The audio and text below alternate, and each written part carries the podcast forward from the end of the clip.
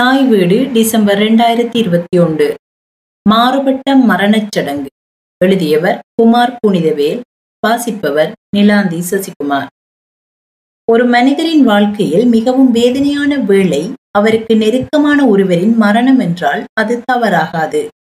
தன்னிடம் அன்பும் ஆதரவும் காட்டி அரவணைத்த ஒருவர் நினைவு ஒன்றுமில்லாது நீட்டி படுத்திருக்கும் காட்சி மிக கொடுமையானது.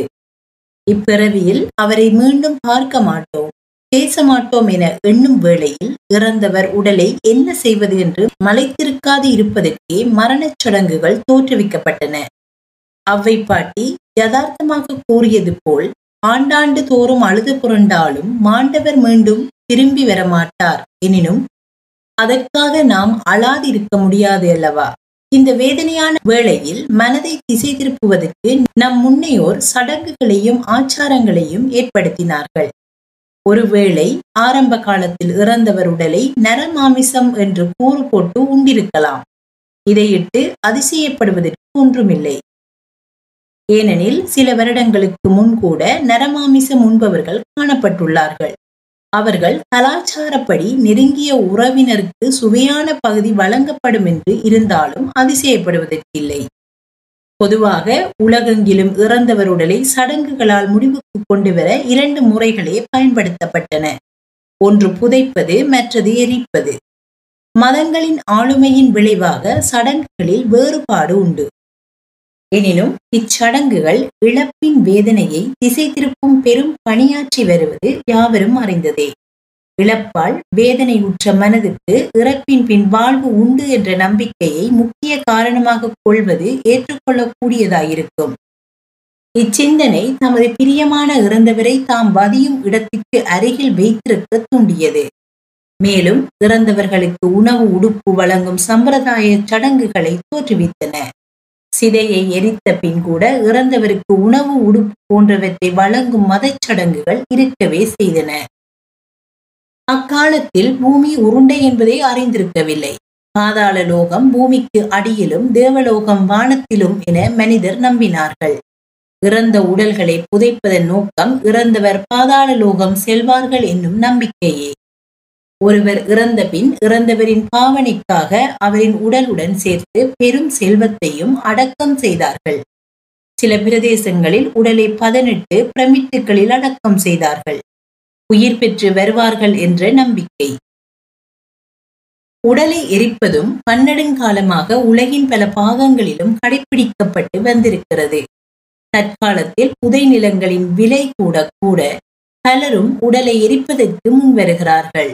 இதிலும் மதங்களும் மதச்சடங்குகளும் முக்கிய பங்கு வகிக்கின்றன. இப்படியான சடங்குகளால் இறுதி பயணம் தங்கு தடையின்றி நடக்கும் என நம்புகிறார்கள். இவ்விரு முறைகளையும் விட இன்னும் ஒரு விதத்திலும் இறந்தவர் உடல் கையாளப்பட்டுள்ளதையும் இங்கு குறிப்பிட வேண்டும். அதாவது இறந்தவர் உடலை மிருகங்கள், பறவைகளுக்கு உணவாக கொடுப்பது. இம்முறை மலை உச்சியில் அல்லது உயர்ந்த தூண் உச்சியில் உடலை கிடத்தி விடுவார்கள். அது காலப்போக்கில் பறவைகளுக்கு உணவாக்கப்படும். மண்ணுக்கடியில் கிருமிகளும் புழுக்களும் உடலை உண்பதிலும் பறவைகள் உண்பது நலம் தானே. புதைப்பது பயனுள்ள பூமியை பயனற்றதாக்குவதாகும். மேலும் காலப்போக்கில் தரைக்கு தட்டுப்பாடு வரலாம். எரிப்பதற்கு பெரும் தொகையான மரம் அழிக்கப்படலாம். மேலும் பெருநகரங்களில் எரிவாயு, எண்ணெய் போன்ற எரிபொருட்கள் பெருமளவு பயன்படுத்தப்படுகின்றன. இவ்விரு முறைகளும் சுற்றுச்சூழலுக்கு பங்கம் விளைவிப்பதாய் உள்ளதையும் கவனித்திருப்பீர்கள். எரி உலையில் வைத்து எரிக்கப்படும் வேளையில் அங்கு 900 டிகிரிக்கு வெப்பம் உயர்த்தப்படுகிறது என்பதை மறக்கலாகாது. அதுவும் ஒரு சிதை எரிந்து சாம்பலாவதற்கு ஒரு மணித்தியாலம் தேவைப்படும். சராசரியாக 68 கிலோகிராம் எடை உள்ள ஒருவரின் 65% நீரால் அமைந்த உடல் எரிந்து சாம்பலாவதற்கு 100 மெகாயூல் வெப்ப சக்தி வேண்டியிருக்கும். இதை பெறுவதற்கு 3 கியூபிக் மீட்டர் எரிவாயு அல்லது 3 லிட்டர் எண்ணெய் வேண்டியிருக்கும். மேலும் தீமை தராத நீராவியை தோற்றுவிப்பதுடன் கார்பனில் oxide, carbon monoxide, nitrogen oxide, சல்பரைட் oxide, hydrogen chloride, hydrogen fluoride போன்ற பல நச்சு வாயுக்களும் வளிமண்டலத்தில் கக்கும். புதைப்பது எரிப்பது சுற்றாடலுக்கு பாதகமானது என்ற நிலையில்தான் ஒரு மாற்றுச் சடங்கு தோன்றியுள்ளது. இப்புதிய சடங்கு முறையில் மனித உடல் பயனுள்ள மண்ணாகும் துரித முறை கையாளப்படுகிறது. 2020 February 16 வெளிவந்த சயின்ஸ் நியூஸ் என்ற சஞ்சிகையில் ஒரு சுவையான தகவலை லோரா சாண்டர்ஸ் எழுதியுள்ளார். 6 இறந்த உடலங்களை மண்ணாக மாற்ற முயற்சி எடுக்கப்பட்டுள்ளது. அதற்கு மரத்துண்டுகளும் கரிமப் பொருட்களும் சேர்க்கப்பட்டுள்ளன. இறந்த உயிரினங்களை பசிலையாக்குவது புதியதல்ல, ஆனால் மனித உடம்பை பசிலையாக்குவது இதுவே முதன்முறையாகும். அந்த மாற்றத்திற்கு மரத்துகள் சேர்ப்பது கரியம் சேர்வதற்காக. மேலும் ஓரளவு நீரும் தேவைப்படும். காரணம், கூடிய வெப்பநிலை காரணமாக நீர் ஆவியாகி தப்பிவிடும். இம்மாற்றத்திற்கு பாவிக்கும் அனைத்து பொருட்களும் சுற்றாடலுக்கு தாக்கம் விளைவிக்காது. மனித உடலை உரமாக்கும் செய்கையை முதல் சட்டப்படி செல்லுபடியாக்கிய பெருமை ஐக்கிய அமெரிக்காவின் வாஷிங்டன் மாநிலத்திற்கே உரியதாகும். அம்மாநிலத்தில் தனியார் வளவுகளில் இறந்தவர்களை புதைப்பது சட்டப்படி தடுக்கப்பட்டிருப்பினும், திருத்திய சட்டத்தின்படி இறந்த உடல் மண்ணாக மாற்றிய பின்பு தனியார் வளவுகளில் வசிப்பவர் அனுமதியுடன் பரவுவதற்கும் குழியமைத்து அதற்குள் மண்ணை பரவி அதில் மரம் நடவும் தடை நீக்கப்பட்டுள்ளது. இத்தகைய உரமாக மாறும் மாற்றத்தை துரிதப்படுத்துவதற்கு மரத்துகள்களுடன் அல்ஃபால்ஃபா என்னும் குதிரை தீன் புல்லையும் சேர்த்து கொள்வார்கள். அத்துடன் கோதுமை வைக்கோலையும் சேர்ப்பதுண்டு. இறந்த உடலை 55 - 60 பாகை சென்டிகிரேட் வெப்பநிலையில் ஒரு மூடிய உருளைக்குள் வைத்து முன்பு குறிப்பிட்ட பொருட்களுடன் அதனை உருட்டி கொண்டிருப்பார்கள். எலும்புகள் உட்பட முழு உடம்புமே மாற்றமடையும். ஒரு மாதத்தில் நுண்ணிய எலும்பு துகள் கொண்ட மண்ணாக அந்த உடம்பு மாற்றமடையும்.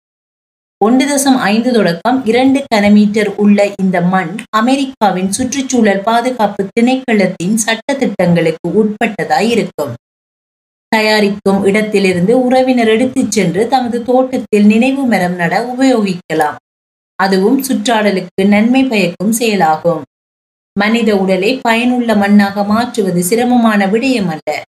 மனித உடற்தோளிலும் உடம்பிலும் இயல்பான மாற்றத்திற்கு தேவையான நுண்ணணுக்கள் இருக்கவே செய்யும். அத்துடன் கரியம் மிகுந்த தாவர சேர்க்கைகள் மாற்றத்தை துரிதப்படுத்தும். இன்பாம் எனும் வைத்திய செயற்பாட்டிற்குட்பட்ட உடல் மாற்றமடைய கூடிய நேரம் எடுக்கும். தொடர்ந்து உருளையை திருப்புவதுடன் உரிய உஷ்ண நிலையில் வைத்திருப்பது ஒரு மாதத்தில் மண்ணாகும் மாற்றத்தை ஏற்படுத்திவிடும். இவை அனைத்தையும் செயற்படுத்த வேண்டிய சக்தி மிகவும் சொற்பமானதே. அதனையும் சுற்றாடலுக்கு பங்கம் விளைவிக்காத சூரிய கதிர் சக்தியை கொண்டு செயற்படுத்தலாம். இந்த மாற்று மரணச் சடங்கு முறையை மதங்கள் எவ்வாறு ஏற்றுக்கொள்ளும் என்பதுதான் கேள்வி. ஆனால் பழையன கழிதலும் புதியன புகுதலும் வாழ்வில் தவிர்க்க முடியாத ஒன்று. இந்நிலையில் நாம் அனைவரும் சிந்திக்க வேண்டியது, உலகம் முழுவது புதைக்குழியாவதா அல்லது வறண்ட பாலைவனமாகுவதா அல்லது நிழல் தரும் நினைவு மரம் நடுவதா? வாழ்க உலகம், வாழ்க மனித இனம்.